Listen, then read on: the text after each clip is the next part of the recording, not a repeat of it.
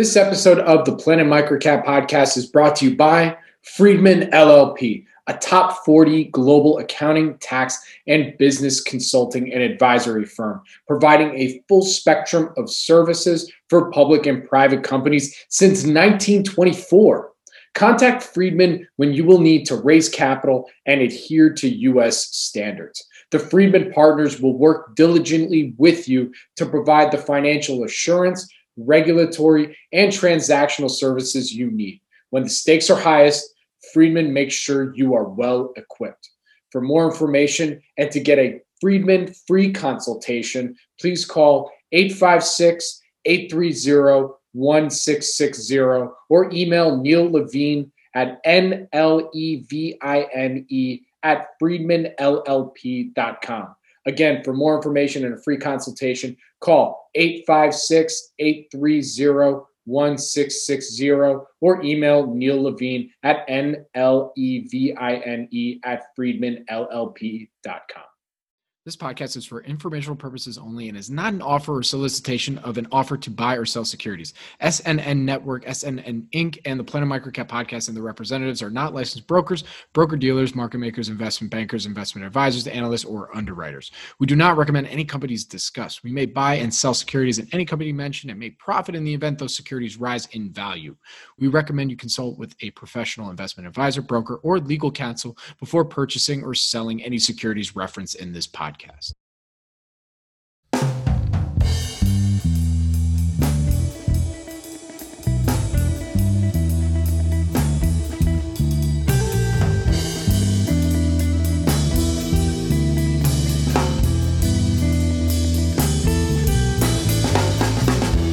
Welcome to the Planet Microcap podcast. I'm your host, Robert Kraft, thank you all so much for your support and for tuning in. You can follow Planet Microcap on Twitter at Bobby K Kraft. That's B O B B Y K K R A F T. You're listening to episode 177. If you have any questions or comments, please feel free to tweet at me or shoot me an email at rkraft at snnwire.com. When you do get a chance, if you like what you hear, please rate and review Planet Microcap on iTunes. It really helps provide feedback for me and spread the microcap message. Save the date. We just announced our next virtual conference, the SNN Network Summer Virtual Event, which will be held on August 17 through 19, 2021. The website is now live. You can find full details on the event at conference.snn.network. Registration is open, so go click the register button once you are there to receive all the updates as they come live. So, uh, again, that's the SNN Network Summer Virtual Event. All the information is at conference.snn.network, and I look forward to seeing you all there. For this episode of the Planet Microcap podcast, I spoke with Frank Holmes. He is the CEO and Chief Investment Officer at US Global Investors, GROW on NASDAQ, and he's also the chairman of the board of Hive Blockchain Technologies, HIVE on the TSX Venture, and HVBTF on the OTCQX. Now, I've known and interviewed Frank for a long time, so featuring him on the pod is long overdue. But the timing couldn't be better as Frank has been on the front lines of crypto and he needs to be fully up to date on all the macro events that could affect the digital assets space. So we chat at length on all the biggest headlines in crypto, what they mean, as well as how the crypto volatility compares to his experience investing primarily in natural resources. I also wanted to point out that we recorded this interview in two parts. We did the first recording back on May 12th, and then I actually invited Frank back because there's so much news and the headlines that were happening since then uh, that we recorded a second part on May 27th. So uh, we, I decided I wanted to combine it into one interview. So that's if you if you hear me bring it up, uh, I think about 50 minutes in, you know that that's why. So thank you again for tuning in to episode 177 of the Planet Microcap podcast. And please enjoy my conversation with Frank Holmes.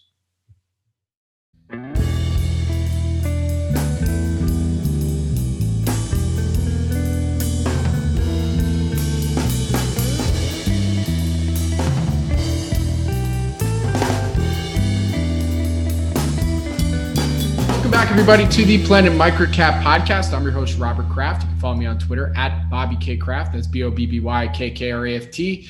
And I'm very excited to introduce our next guest here for Planet Microcap. Uh, you might have seen him uh, on a recent panel that we did uh, at, at the Planet Microcap Showcase Virtual, talking about what's going on in crypto. Uh, I've had Frank on many times, uh, you know, whether it's a, a, short Wall Street View interviews, talking about uh, the two companies that he is both the, the CIO and CEO of, which is US Global Investors, publicly traded company. Symbol is GROW on NASDAQ, G R O W, or with Hive Blockchain Technologies, where he's the executive chairman of the company as well. Symbols, of course, is HIVE on the TSX Venture and HV. What is that on OTC OTCQX? What is it? HVATF, right? On on the QX? HVBTF. HVBTF on the OTCQX. I'd like to introduce my guest today, Frank Holmes. Frank, thank you for joining me on Planet Microcap. How you doing? It's great to be with you. It's great to have you on. So this is our, this is our first time having you on this podcast, and and as you know, because uh, I talk your ear off about it, you know, it's all about educating the next generation of investors how to invest in microcap stocks. And as I've already said, we've talked many times uh, with you on on different platforms uh, at SNN Network, but I've never gotten your full background and really how you got to where you're at today. So, you know, Frank, I got to ask, where did your passion for investing begin? Well, I'm the oldest of seven um, grew up in downtown inner city Toronto. Uh, my guardian father was an Anglican uh, priest. My mother was a elected official for education and originally an emergency nurse that went into uh, social um, social work. And so this is in downtown Toronto. From there, uh, I went on to went to investments, and I was going to I was actually going into um, uh, medicine and uh, it's interesting because my uncle used to be dean of medical school uh, at Western and informed me that socialized medicine is going to cap my income. I'll have debt until I'm 60. And uh, why don't you just ch- change the letters of, of health to wealth? Uh, he said, because people you know, sacrifice their health for money. Uh, people marry for money, divorce for money, steal for money. Money is very important to them. And so if you can help them with their wealth, uh, as much as you want to care and help them with their health, uh, I think you'd be a great uh, contribution. And he knew that I was an entrepreneur. And so I'd always paid for my own, made investments at a very young age. Uh, I never really made a stock market investment until I became an analyst in 1978. Uh, and I was originally a quant analyst, basically looking at five-year government bonds in Canada versus dividend stocks been paying for five years, and what was that trend? And remember, back in those days, inflation was starting to explode, just like it is again today. It's almost uh, you're talking about a huge cycle of peaking interest rates to falling uh, and inflation. So I learned about the quant approach. I pl- applied that to gold stocks.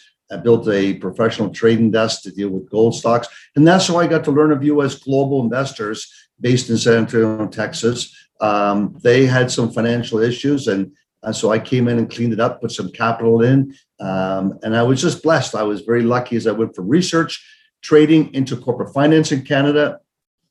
My first uh, big real investment was a company I took public was called uh, Franco Nevada.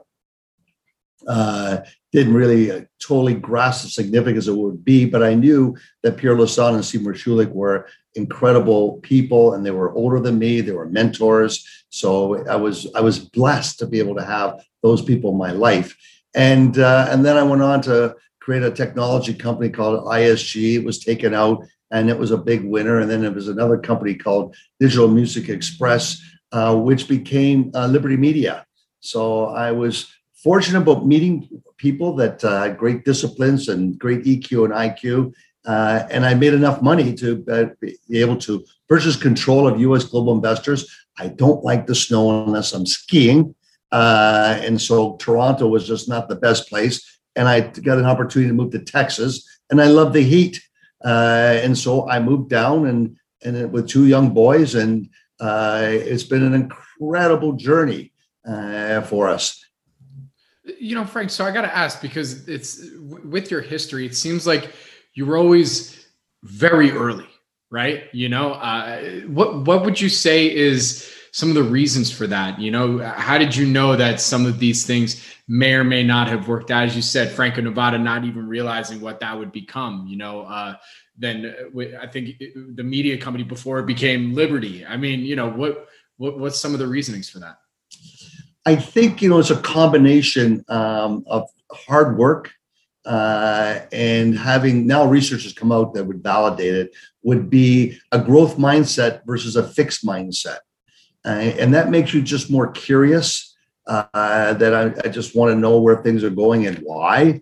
Uh, and and that sort of always drove me. And then i want to know who the shakers and players were. What are they doing? What makes them special? I read books. I'm a geek and and i had to learn about this operative word called eq from being the geek uh, reader uh, and, and I think my disciplines in science going into wanting to go into medicine, they really helped. You know, understanding biological models helps you understand microcap stocks and entrepreneurs.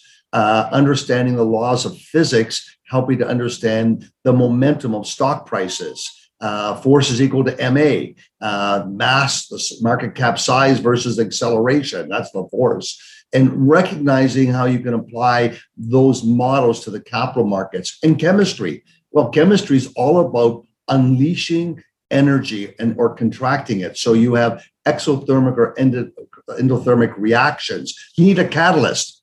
Well, that's the same thing with a stock. A gold discovery is a catalyst. Um, you meet promoters in your life, entrepreneurs that really are visionaries. And what do they do? They, they release energy then you can meet those other people that absorb all your energy and you don't know why you've been with them for an hour and you got a big headache. Uh, and it's all chemistry. So you can apply that to people, you can apply it to capital markets. So I think that journey, the other operative word is called synchronicity. If you really believe, as, as, as Carl Jung talked about this thing, that you attract things that you feel, uh, that you develop a passion for. And, uh, and I think that they're the parts and never dismiss your journey. We all have a different journey, and it's the ability to go look at it. And I really look, I say look back at a growth mindset is very, very important to have. And with your children, that your children are rewarded, not because they're blessed with brains or good looks or ability to run, jump, and dance or whatever. They're blessed because of their hard work, because hard work is a choice. Being blessed is a lucky DNA very big difference. And I think a lot of kids get confused when every kid gets a medal for trying. Well, that's they didn't really try, they just showed up. That doesn't reward the choice of hard working and trying to be one, two, or three. Uh, and that's what I think growth mindset people are. They're more performance inspired. Doesn't matter the industry, what they're in. Well, what's what's interesting about your journey, you know, especially to where you're at, and you know, now executive chairman of Hive Blockchain, you know, launching uh, ETF, Jets ETF, you know, it it seems that that growth mindset has allowed you to say, you know what, I'm willing to take this risk based on these catalysts because I have the experience and understanding what the opportunity might look like if this catalyst ends up happening the way I think it will. You know, so what are some of the things that you think about when you see these potential catalysts on the horizon and you're like, you know what, that's worth the risk right there. You know what, what how do you how do you evaluate that? Uh, I think it's a combination of, of circles you move in and you make it a, that you have a purposeful decision with your time.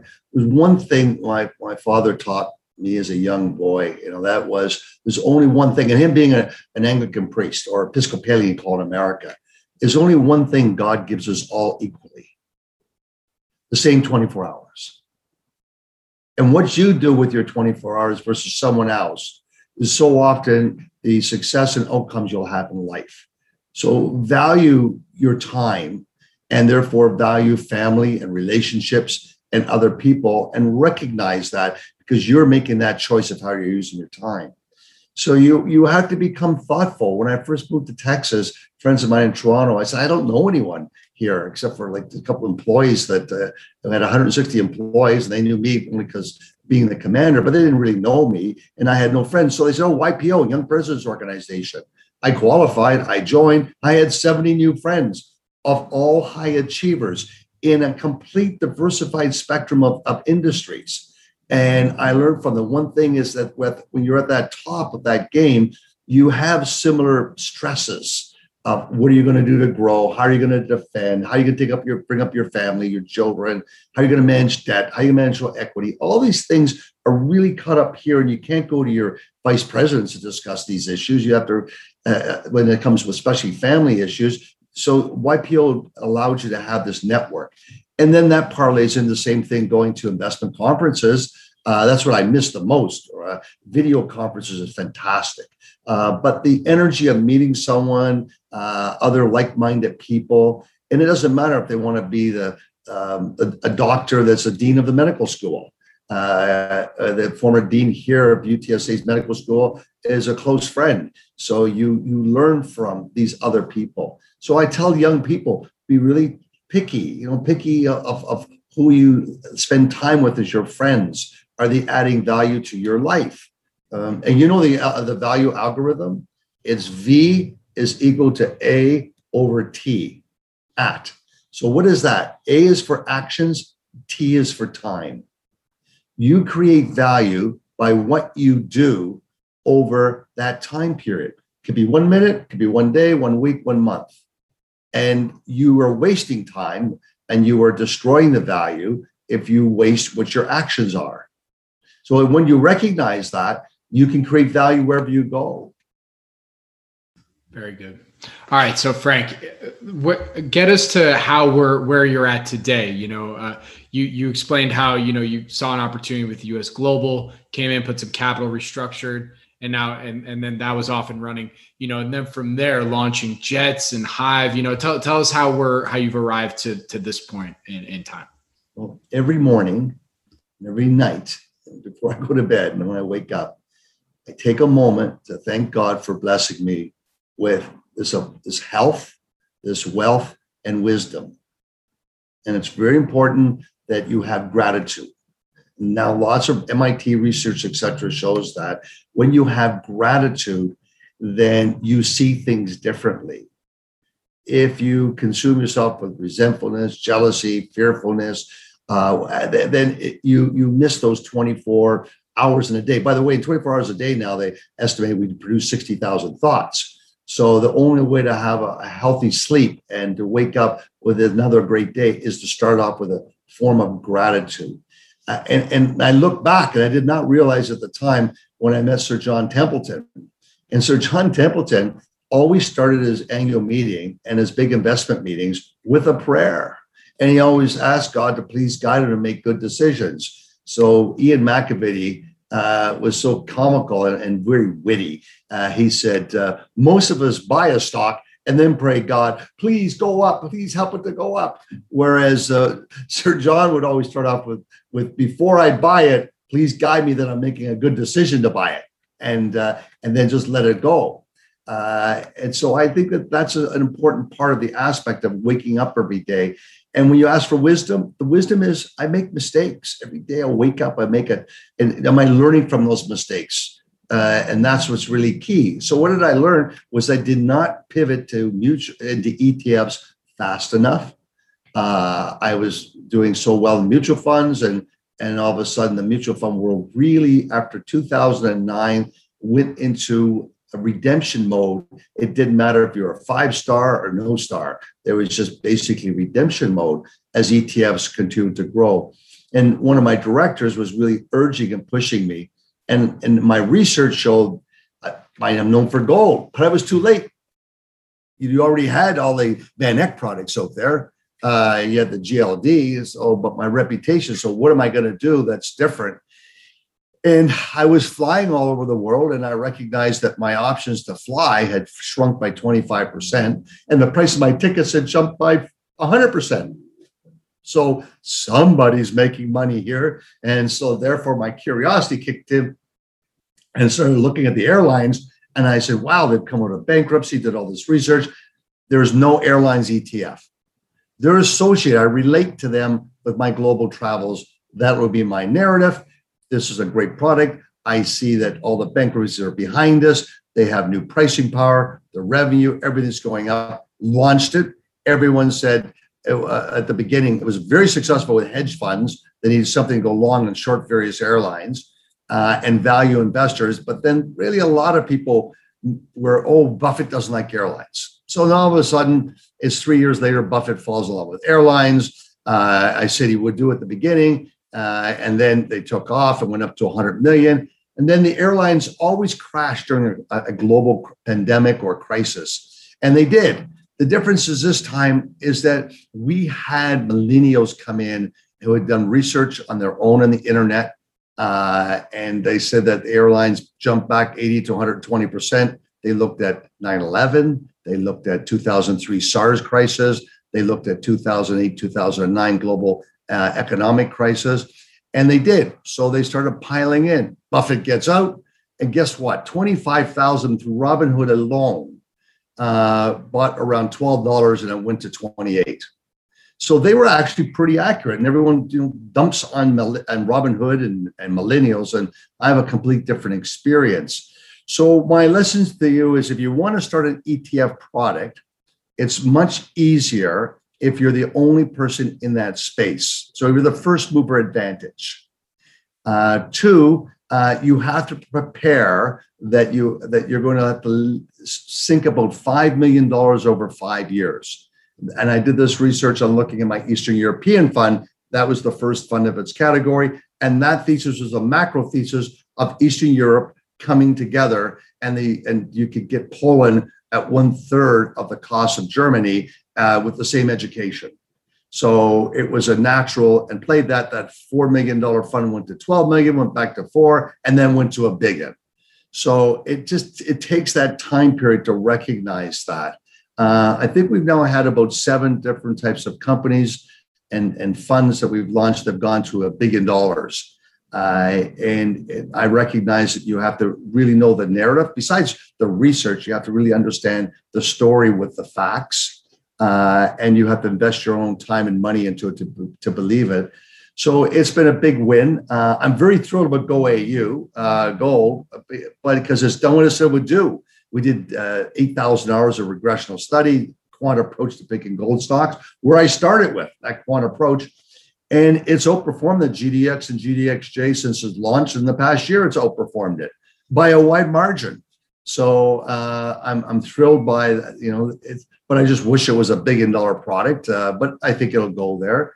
Uh, the Jets was the only product, and that was the interesting part. You know, the, and so far, touch wood, I have no competition coming in. So I've fast tracked the launch in Latin America. We're now in Mexico, Mexico City, uh, Lima is next. I hope you know this is the goals in Santiago, Chile, uh, so that we we have Latin America covered, and then Europe uh, and then Asia. Uh, and, and, this gives you sort of a, they call that motor around your that product because it is a fascinating product. It's it's outperformed the uh, the New York Stock Exchange Global Airline uh, Index, and that was always as bogey.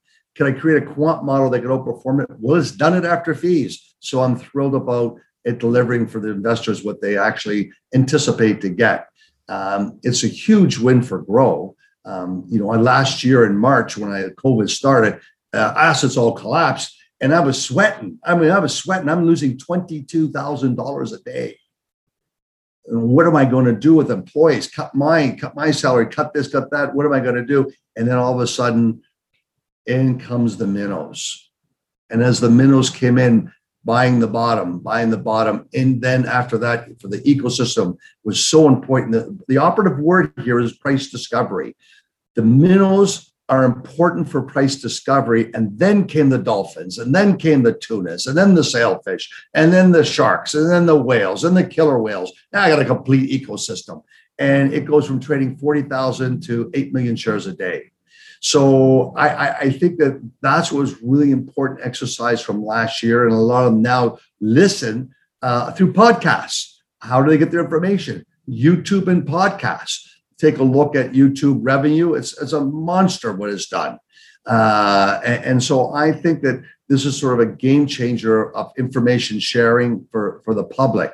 Uh, I have a new product I hope to come out with very shortly. And guess what? There's no one else in the space. Very important.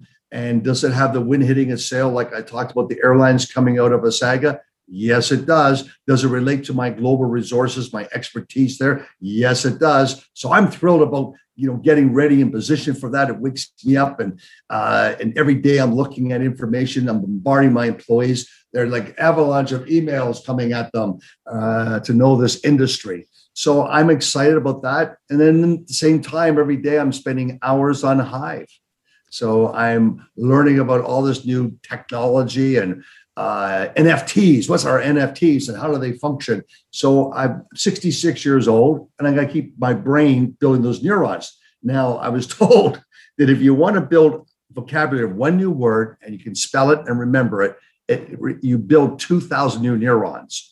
So I'm hoping that I can build, you know, at least 10,000 new neurons every day so that I do not become afflicted with Alzheimer's. Uh, and uh, two weeks ago, I ran the Boston Half Marathon, uh, which is good. And just, I made it. That's the most important part. You finished. That's good. That's the best part.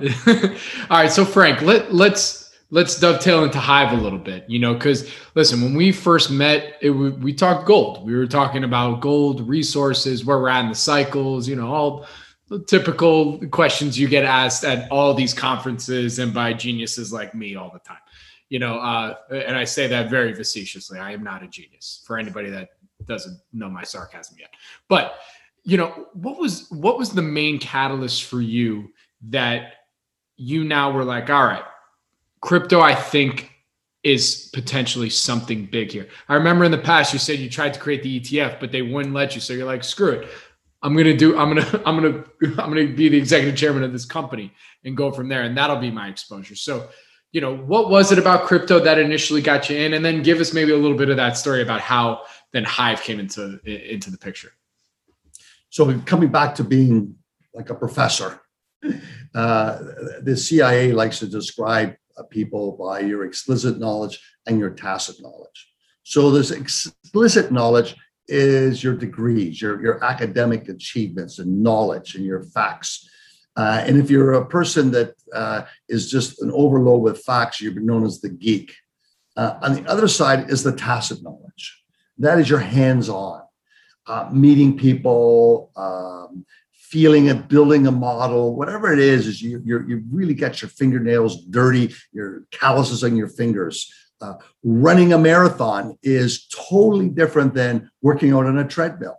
I mean, one is really tacit knowledge, and uh, going up and down real hills, rain. When you're on a treadmill, you don't have to deal with freezing rain like run the New York, uh, my first big uh, event, New York uh, Marathon. But it, it's that tacit knowledge is so powerful.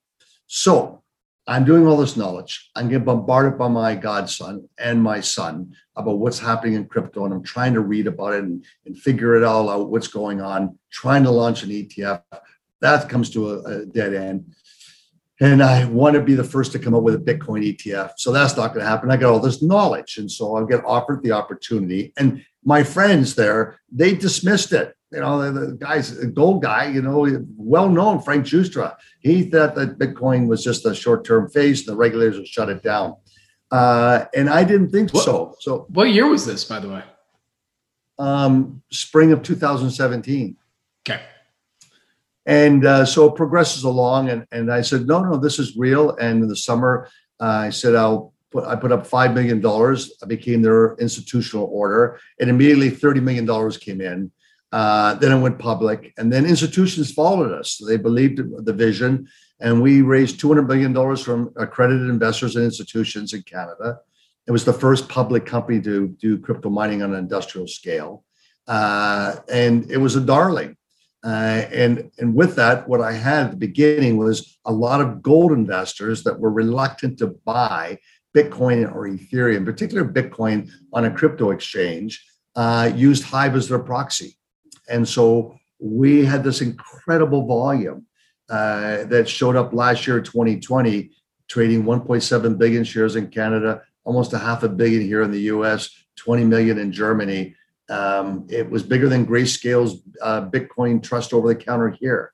And, and so we have this broad following of technology people, people looking for first mover, gold investors and uh, it has been a you know a, a heck of a ride, uh, both up and down. It's the fastest paper profit I ever made. In one week my five million was worth a hundred, a hundred million.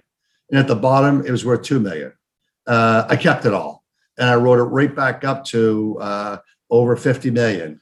And um, and so I, I think from that end, you learn you learn from these. I learned so much from the cycles in microcap stocks, especially microcap gold mining, and and I understood that these these winters they like to call them they can last X number of months, and how do you deal with them? Crypto's brand new, but I think you know I I was very fortunate to be able to get that bottom on it. Uh, I think for your listeners, you know, you want to think of where that new technology, the tacit knowledge came from. I mentioned the explicit. The tacit knowledge came from going to a consensus conference in New York City and seeing a trillion dollar company CEO who's got a CFA and never attends investment conferences, Abigail Johnson, speak. I mean, she's speaking at a crypto event, but she doesn't speak at a uh, uh, any type of investment event and she talks about what they're doing, why they like blockchain, and she's mining in her own back office. So that was that part of that tacit knowledge. And I never saw where they charge an incredible amount to attend the conference. I mean, you never get for investment conferences that you've put on where they can charge you $30,000 to put your logo in the bathrooms.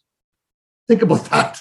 I mean, it's uh, mind boggling. And, and I never saw so many young kids in flip flops and knapsacks that had made a couple of million dollars on their Bitcoin. Uh, and so I, that that tacit knowledge really woke me up that something else is happening. Uh, the research led me down to understanding the nodes that you have.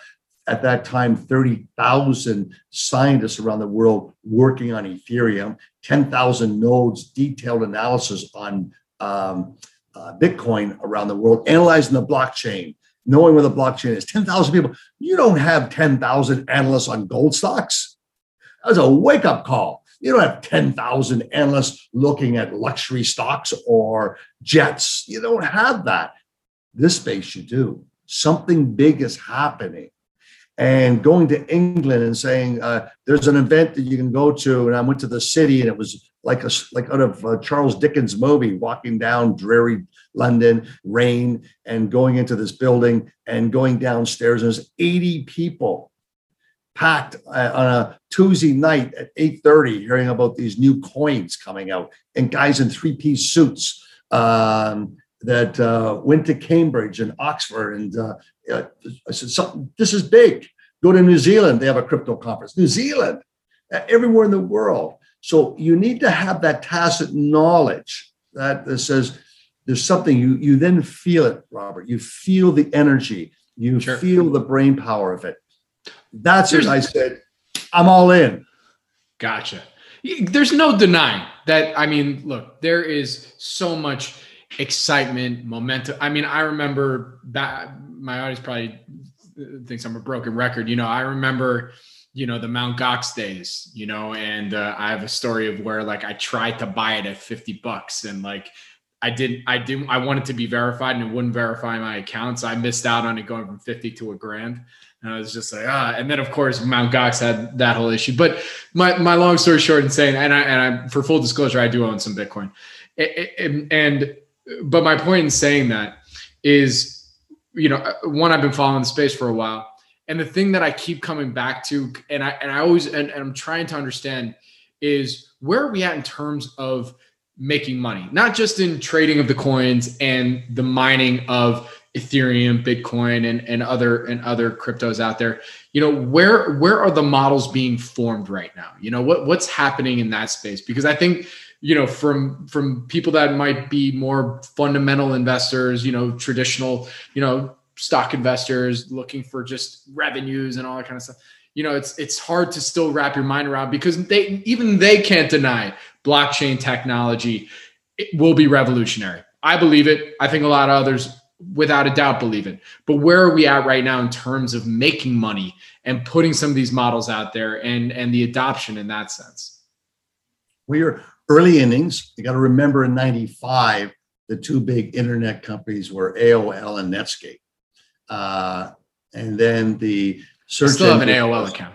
Yeah, I mean the search engine was uh, um, Ask Jeeves. Well, they're all gone basically, and then Yahoo uh, and it's been fizzled away and put up with AOL and merged into uh, Black. Uh, no, is it? Um, uh, trying to think of the which of the uh, private equity funds have just purchased uh, uh, control of those vehicles. But I, I think you have to recognize that. And then back then, it was nothing but eyeballs. You just wanted eyeballs, and that led to an internet crash.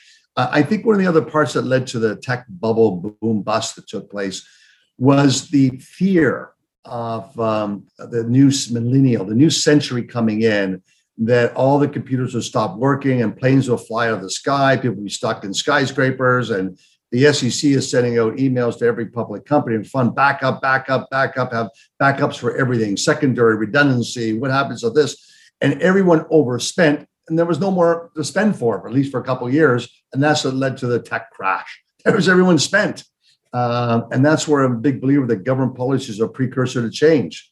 Um, and what we're seeing now, why it's important on blockchain, had had all those weapons of mass destruction, as Warren Buffett liked to call them, uh, these credit default swaps, et cetera, been on a blockchain, you would not have had the crisis of Lehman Brothers. They would have known really quickly the magnitude. No one could figure out the magnitude so the easiest thing was to let it go under. The Federal Reserve could have written a check for eight billion and stopped all the, the tragedy was on a blockchain. So that was a big wake up call that really is, I think, with regulators, uh, they like that. And uh, they still wrestle, rightfully so, with uh, Bitcoin. We do not know that it's you and I that did a trade, but they know we did a trade in the US or over in Asia. They can track where the coin has been they just can't track who it's between. Uh, and that has to do with ushering of AML, which really caught attention after 9 11. So you see this one regulatory thing after the other. But the blockchain is bigger. And I think the blockchain is a big push. And, and it, it stops so many mistakes that are done in accounting, like um, uh, coming back on as an example uh, of, the, of the importance of bond market was created because of double entry accounting created back in the mid-century uh, by an Italian. You know that that was really critical to all of a sudden bond market really evolving, along with uh, other the papacy changing some of the rules of usury laws. I think it's fascinating to watch how things evolve. But blockchain is significant and blockchain is profound. And Ethereum, the difference is Bitcoin is really the fiat. It's the currency. Uh, its its sex appeal is there's only 21 million of them. That's the real big appeal. Uh, Ethereum is a smart contract, so you can embed information in that contract that's private between the two of us. And uh, and I think that that's what the magic. So the Internet of Things, the Internet of the blockchain, is really going to be around the algorithm of the smart contract of Ethereum. So when you recognize that in the past year, whenever Bitcoin goes up in enthusiasm, Ethereum outperforms. Uh, all, all, back in all the tokens that took place in 2017, they were all based on the algorithm, not of Bitcoin, but on Ethereum. So they dragged Ethereum up to all-time highs. They crashed, so did Ethereum. Now we have something much bigger, robust. We have DeFi. Uh, we have now NFTs, non fungible uh, trading. You have um, stable coins, very important for institutions because we saw during the winter of, of crypto in 2018 trash talking out of JP Morgan. Oh, 17, 18, right till they launched in, in February of 2019, they had launched their own stable coin, their own crypto. It's on the back of Ethereum. So institutions are coming out with an, and a stable coin is like thinking of a money market fund. Money market funds grew to over more than 40% of all mutual funds. So the fact that you have this stable coin and it's growing, so the use of it growing means more Ethereum. So in the past 12 months, Ethereum's doubled. Holding Ethereum is much better than holding Bitcoin, but everyone's in love with holding Bitcoin uh, we've made much more money uh, and we're still the most profitable company out there because we mine Ethereum and Bitcoin. So let me ask you this, Frank. You know, what when you think about the future of, of Hive's business, you know, right now, mining Ethereum, right? That's that's the main business line, right? Is, is mining Ethereum. You and know, the growth though, the growth is is Ethereum is Bitcoin. Right. This year, the uh, Bitcoin will take our revenue. If we had all our equipment running today, I think our revenue would be um, a um, hundred million a quarter, making seventy million. But I mean, is there a sales, sales strategy? Because it's only recognized once once you do sell some of it. So do you do do do you actually trade it, or are you just it, it's all? Sometimes it, we trade. No, no, we trade. Okay. We, we have an algorithm that trades it. So okay. um, uh, last year we had a trade out uh, to buy and upgrade all of our all of our GPU chips from four gigabyte memory cards to eight. Uh, and and that's a big order. I mean, we're talking about like a million of these little puppies Mm-hmm. I can imagine stacks of eight, you know, and uh, um, but I, I, think that what's important for listeners eh, is is for what Hive is doing is Hive wants to be we're the first public company last year, as you know, in 2017. A lot of copycats came in, and then we're really showed up as the most liquid. When crypto runs, we lead the pack. Uh, what we saw was Riot and in particular Marathon were able with capital markets use capital markets and they were able to get really cheap capital. Uh, the shares outstanding in Marathon went from less than 10 million to 80 million, eightfold increase. And all they did was buy up all the equipment that's coming in the future. Uh, Riot went from 25 million to 85 million shares also. Uh, their stocks went up because of the IFCOM, what's going to become from the machines. They both bet on everything on Bitmain, uh, we deviated from that uh, because we had some bad experience of equipment coming on time. So we have other sources of ASIC chips. Uh, and so we want to be the thought leader. So we're the first to buy our own data centers, uh, which to me is you know, interesting because we know that on the balance sheet, long term, it creates tremendous economic value. You also uh, control your rents when you have to rent uh, these landlords for a lot of these uh, uh, facilities or gouging Bitcoin miners. And that's my experience uh, in that. So I said, okay, I don't like that. I want to minimize. So I'll buy my own facility. The GPU.One transaction has been a, real important part for me in the vision of going to $10 billion as I needed the A team. And I have young guys that have been steeped in, in data center science but never really made the big score. And now they have the chance. So it's a thrill to have them on my team. I have real technical, those kids with explicit knowledge that I need. I've got it now. Um, but coming back on the sort of that vision being first mover. So now we see Argo is buying their centers and Riot. So I paid $300,000 uh, per megawatt. Riot's just spent 2 million. So I see the coming path. Now I'm seeing Hut 8 running out and paying what I was paying 200 for a chip. They're paying uh, 4,000 for a chip uh, to mine Ethereum. So we're the first to be there. And I think that that's where we want to be. We're the first to do a stock swap of uh, helping out a DeFi company because we know they use Ethereum and they have other revenue generation programs. So that's worked out for them, worked out for us. And our vision is to dividend that out to all our shareholders. So they'll all belong the DeFi stock also and get to participate in that new sector because maybe this will be the company that'll be the Google. I don't know. Going back, who knows? Back in in the 90s. So, so is that so that so uh, it sounds like the real vision that you're looking out, if if it's 3 to 5 years is that is continuing to build up the war chest so to speak via mining and then be able to deploy that into strategic investments that you hope will be then the future of the internet or internet of things technology that are utilizing blockchain is that what is that what i'm hearing it's hardware and software. So the software growth is going to come from people launching nfts uh, um, defis etc that'll be a big growth sector. That'll be apps and software. The hardware is going to be very important.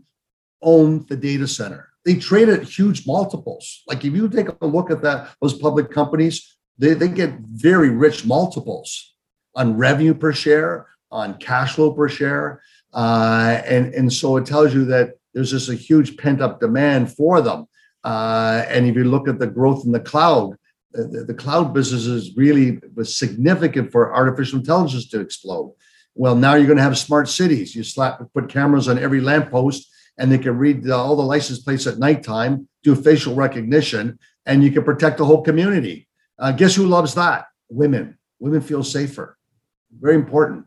Children, bad guy coming in the area, the, AI can recognize their face.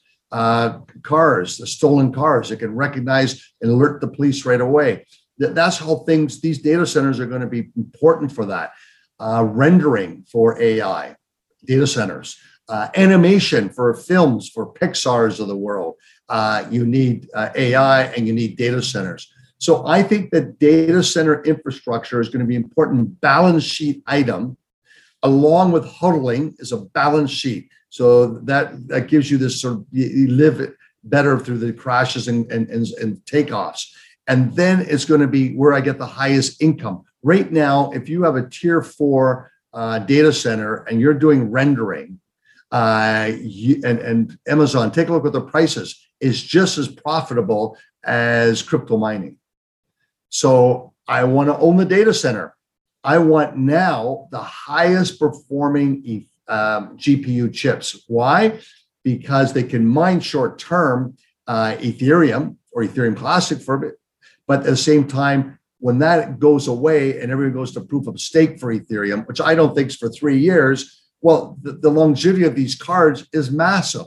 So I can pivot with my data center that all of a sudden I'm giving you tier four data center and giving you rendering services and AI.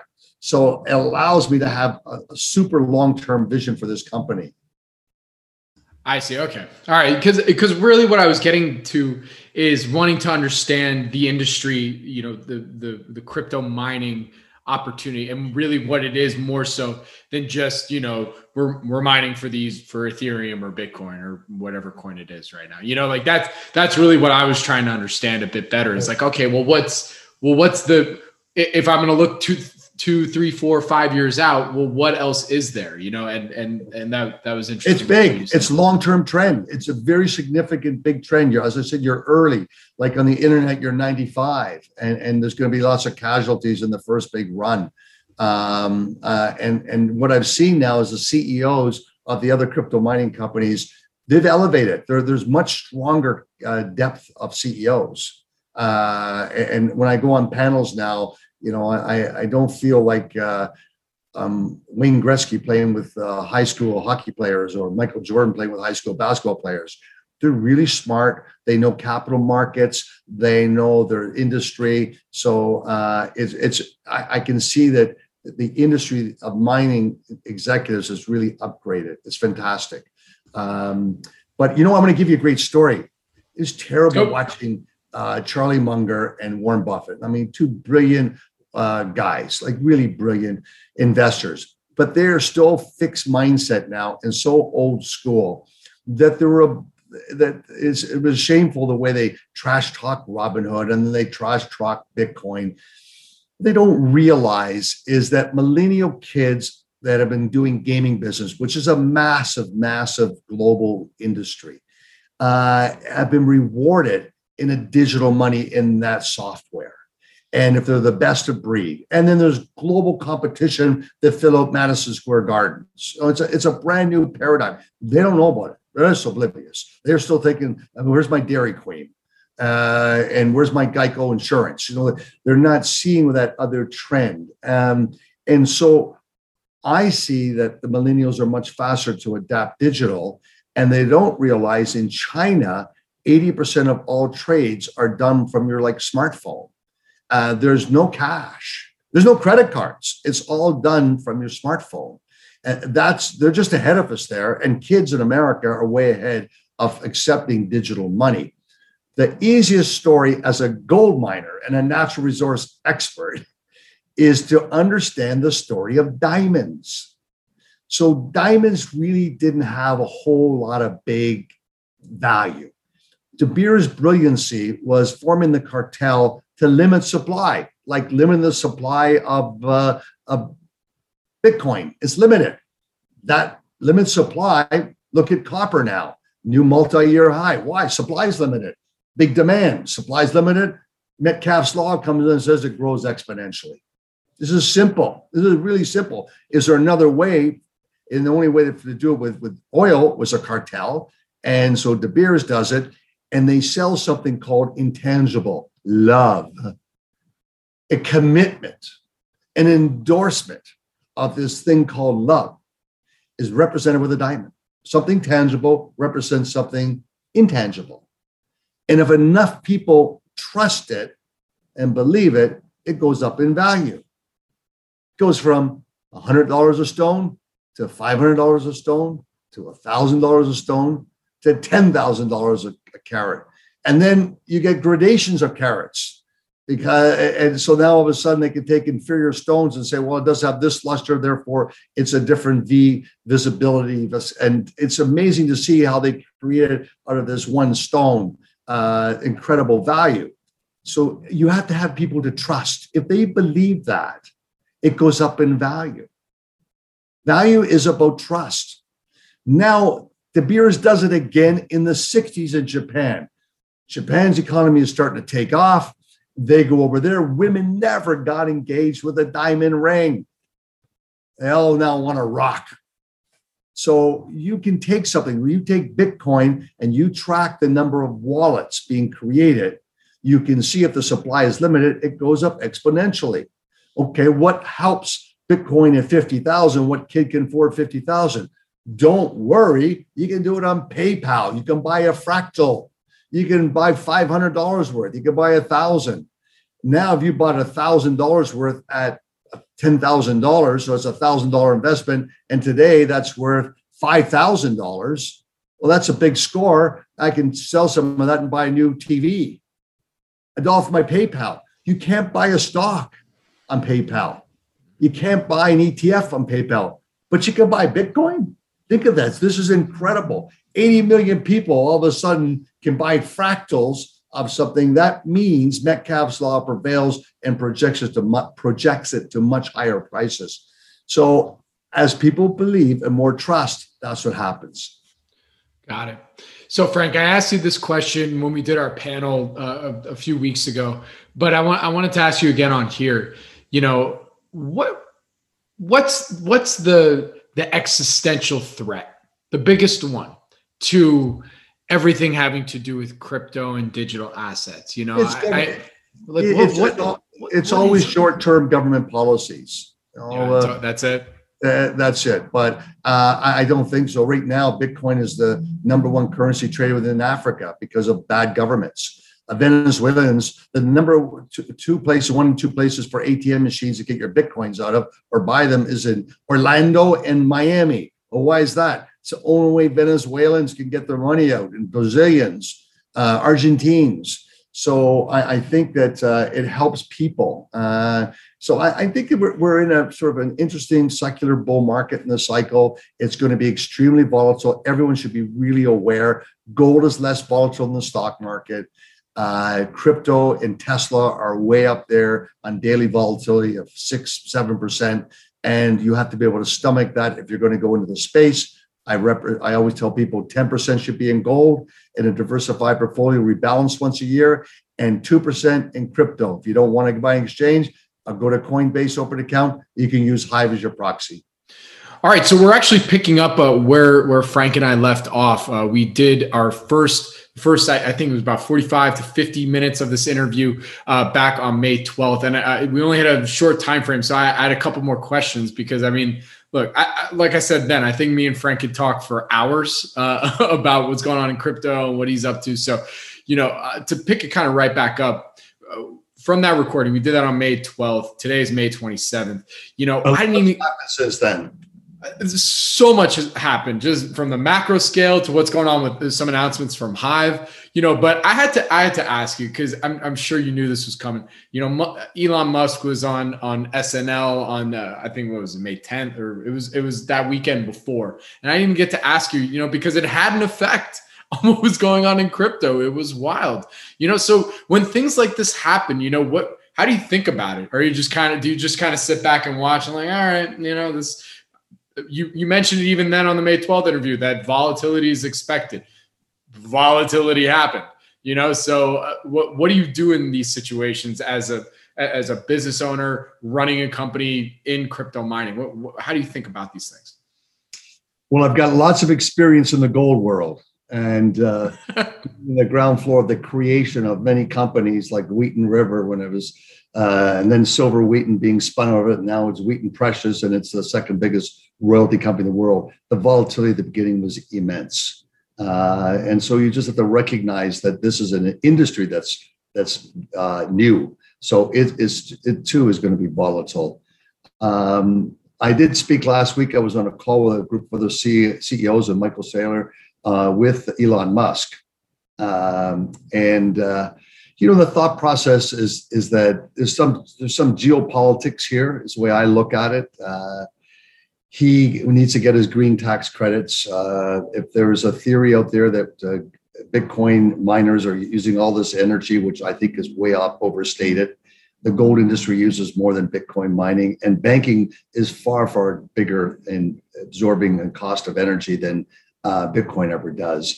But there are some real issues, and the issues have to be China. And what we saw last weekend, two weeks ago, was was uh, Elon Musk, and then last week was China. China is coming out with a digital currency. China is buying gold there is a tectonic plate shift that's taking place in macro factors. And we've been seeing gold for the past 12 years shift over to China. China's the biggest gold producer in the nation. China's the biggest importer of gold. They want to support their currency like the US has Fort Knox and has the most gold behind it. China, to have legitimacy, has to get more gold behind it. So if it wants to be a trading currency, they're going to a digital currency. So they don't want any competition. And the only way to make it legit is to have gold backing it. So there's this big trend going on, and crypto mining is coming to North America. And, and you're seeing this other big shift, which is great for pools because there's better transparency and accountability here. Uh, China right now is about 60% of all the Bitcoin production, and they predominantly were using uh, coal in Inner, Inner Mongolia. That's shut down now. That's done. So, what's happened with all this turmoil is some very positive things. One, there was a great concern of not getting your Bitmain uh, S19s on time, if your Canaans, if your uh, whatever it was, there was these delays and disappointments and machines coming on a timely basis. Well, they can no longer sell to mainland China. So on the weekend, we get calls. Can we co-locate with you and use your hosting? Uh, we got a hundred thousand S19s. We got to find a home with. Uh, the largest exchange uh, that has their own machines that are in China, they're they've got another massive block. They're looking for some electricity places around the world. So it's interesting. What'll happen, I think, is that a we'll get our machines better, which will actually make us stronger footprint uh, which is better for the ecosystem because the majority of us uh, were uh, green focused as miners North America. And now I would say it's 100% because Elon Musk's shame game basically uh, had Marathon all of a sudden do a pivot that didn't care they were using coal, and now they're going a, a 180, which is great. They've done a wonderful job pivoting and moving and getting with the mainstream. Um, the drag for me as as the CEO, uh, interim CEO and executive chair is probably the better term for Hive Blockchain, is that when we created Hive, which was the first crypto mining company to go public, we created it with an ESG strategy. We are only green energy, and we've only been green energy, but we got tagged with all the rest of them, and it's just sort of frustrating how that unfolded. Uh, but that's what happens uh, in, in the capital markets. Industries will can all of a sudden move as a group. But for the shareholders of Hive, uh, the business is doing well. Uh, our, our, assets went down. You know, what we're hodling goes from 110 million dollars down to 90 million, and now it's back up to 92. But we're still mining. We're profitable, um, uh, and, and, we have new machines coming on. Our hashing power is going. I think by the end of uh, June, the goal is to have over 500 petahash, and that by the end of August, uh, 1.2 exahash. So that means that uh, we'll be doing like another 100 million in revenue. Um, our run rate with Ethereum predominantly Uh, we were pushing before this big correction in Ethereum. When Ethereum was 4,000, our run rate was about 180 million dollars a year, uh, with you know very uh, healthy, robust uh, profit margins. So from that end, how do you pivot? Just stay focused on your cash, your cash flow. Stay focused on getting delivery of your equipment and get them implemented. Uh, that's very, very important that we just execute on what our vision is. Uh, and then look at acquisitions. We've had uh, one company come to us and say, "We'd like to do a reverse takeover, and take over you, and we've got two exahash, um, but we don't have enough money to buy the second tranche of these coins, and uh, you've got a great market share, and we'll be your savior." No, it's not going to happen. You know, it, it, it's and you look under the kimono and what do you see? You see that they've got gas and they've got this. We're green energy only. That's what I try to tell everyone. Don't waste your pitch to us unless you're going to be focused on green. It's going to be wind. It's going to be solar. It's going to be hydro, or it's going to be geothermal. And that's it. That's how we're focused. So, uh, you know, one question I have for you because I think a lot of people out there that follow crypto markets might be following Hive, you know, and everything that you're doing. You know, uh, they, I, I find it to myself is sometimes you're at a loss for the right resources to to make sure you're reading more or less accurately what's happening. Because as you said especially when you, when you're talking about China you know there's misinformation all over the place. There's a lot of window dressing. You know you always you see the headline you're like okay well what is the underlying reason for that? Only saw the tip of the iceberg. Right. You, under that iceberg for Elon Musk you have to ask what's in it for him? Mm-hmm. why would he do that? Well it's simple. Uh, Janet Yellen loves him. He talked down Bitcoin uh, regulators do not like you to talk up any asset class. You can talk them down, but don't talk them up. Uh, so he gets his credit. So maybe maybe California is not going to give him all of his tax credits because the green movement there is saying that he's taking Bitcoin, which is harming the earth. So he has to find a way. So he makes them happy because there's big chunks of cash coming out of that. Uh, China uh, he talks down Bitcoin, and China wants to have no Bitcoin because it's competition with their digital currency themselves. So he's a big winner with on a macro scale with China and with California and with Janet Yellen. So that's what's in it for him. Um, but what's the benefit for us as an industry miners? There is this big shift. We had about 20% of the of the world's production on that. We're all decentralized as a group. But you want to think that it's very centralized when you think China's the main uh, producer. That's going away. It's going to go to Europe and it's going to come over here. So I'm in North America. So that's very bullish. Uh, he also pushed for this group to have more transparency and accountability of where your electricity is coming from and being sourced. That's great because that means that everyone's going to have to come up to our high standards because we set the bar. We were first to do this in many different ways. So I'm happy about that. So you also brought up, you know, we talked about volatility, how it's been kind of, you know, nuts. Let's let's call it not to make a pun, but let's call it frank, right? Like it, it was nuts, right? So uh, I mean, how would you say the volatility that you've seen in crypto markets in your career, how is that compared to your experience when looking at the volatility of other asset classes? Is it different? Is it more intense? Is it is it crazier, or is it? Eh, it's about the same. It's just more technology. It brought me back to when I was a kid as a junior analyst. I just started working, and uh, it's before gold ran to 850. Uh, it was 1978, going 79. Uh, and and you saw these silver stocks before. Now they're gone. Sigma, uh, uh, gold mines, and there were another silver corporation. They were all merged eventually into LAC. But these stocks would gap $25. Like I never saw such things. And then crashed down. Uh, the volatility was so great as all of a sudden the world was in 79 was really starting to shift towards gold and gold stocks until the crescendo in September of 2000, 1980. Uh, I saw that. That's what I felt like, holy shoot, this is what's going on. And when you're running back in that day as a brokerage firm, uh, you have margin call problems, you have five day settlements, you have all these other issues that have that have changed, but you have to make sure that you're not offside, your inventory on your traders on the floor. So you have to, what my skills learned from that volatility, I'm able to apply today to Hive.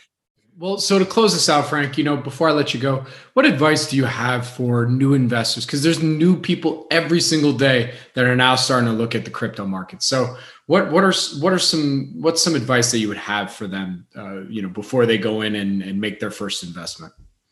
Just dabble. Don't don't go large. Just just do your research. Become involved with how it's changing. But you'll have to you know put your finger in the water. Don't plunge in and be silly about it just put your toe in. Uh, I've advocated always 10% winning in gold and rebalance once a year or once a quarter. Very good. Well, with that, Frank, where can our audience go and find more information about Hive blockchain as well as US global investors as well as uh, the JETS ETF? well, you just go to usfunds.com uh, and you and sign up for our, our newsletter. As you know, it goes out to tens of thousands. I think we have 100,000 readers in 80 countries around the world. Uh, we talk about crypto, we talk about gold, we talk about airlines. Uh, the Frank Talk blog is there. They're free. They're very inf- informational, lots of content. Um, but I think you go to Hive Blockchain Technology, uh, you go to hiveblockchain.com. That's easy. Uh, and you sign up to the letter that we publish. Uh, we just hired a, a, wonderful newsletter writer that's a that's very a great expert in venture capital and technology, uh, Adam Sharp. And so we'll be coming out with our own, own, sort of newsletter for Hive and crypto and what's happening in the crypto land. Uh, so I think from there we produce a lot of great uh, short videos. Uh, these are what half 30 seconds to two and a half minutes explaining some of the complex and nuances for that new investor. But just get, get your toe wet and understand why it's transform it's transformative and it's a big secular trend. Very good. Well, Frank, thank you as always for joining me today. I really do appreciate it, and uh, good luck. Continue to stay safe, and uh, I think we'll be seeing each other in person soon. Hopefully, it, it, everything's opening up. So, uh, so you know, we're going to this uh, conference next week in, in Miami, and it just shocks me. Never a gold investment conference in the world has ever had ten thousand people sold out six hundred dollars a pop. And the whale program is $15,000 a person. It's unprecedented but that's the crypto space. Very good. Well, Frank, good luck with that. And uh, we'll chat again soon. Okay. Thank you, my friend. Thank you. This podcast is for informational purposes only and is not an offer or solicitation of an offer to buy or sell securities. SNN Network, SNN Inc., and the Planet Microcap podcast and the representatives are not licensed brokers, broker dealers, market makers, investment bankers, investment advisors, analysts, or underwriters. We do not recommend any companies discussed. We may buy and sell securities in any company mentioned and may profit in the event those securities rise in value. We recommend you consult with a professional investment advisor, broker, or legal counsel before purchasing or selling any securities referenced in this podcast. This episode of the Planet Microcap podcast is brought to you by Friedman LLP, a top 40 global accounting, tax, and business consulting and advisory firm, providing a full spectrum of services for public and private companies since 1924. Contact Friedman when you will need to raise capital and adhere to U.S. standards. The Friedman partners will work diligently with you to provide the financial assurance regulatory, and transactional services you need. When the stakes are highest, Friedman makes sure you are well equipped. For more information and to get a Friedman free consultation, please call 856 830 1660 or email Neil Levine at N-L-E-V-I-N-E at friedmanllp.com. Again, for more information and a free consultation, call 856 830 1660 or email Neil Levine at N L E V I N E at friedmanllp.com.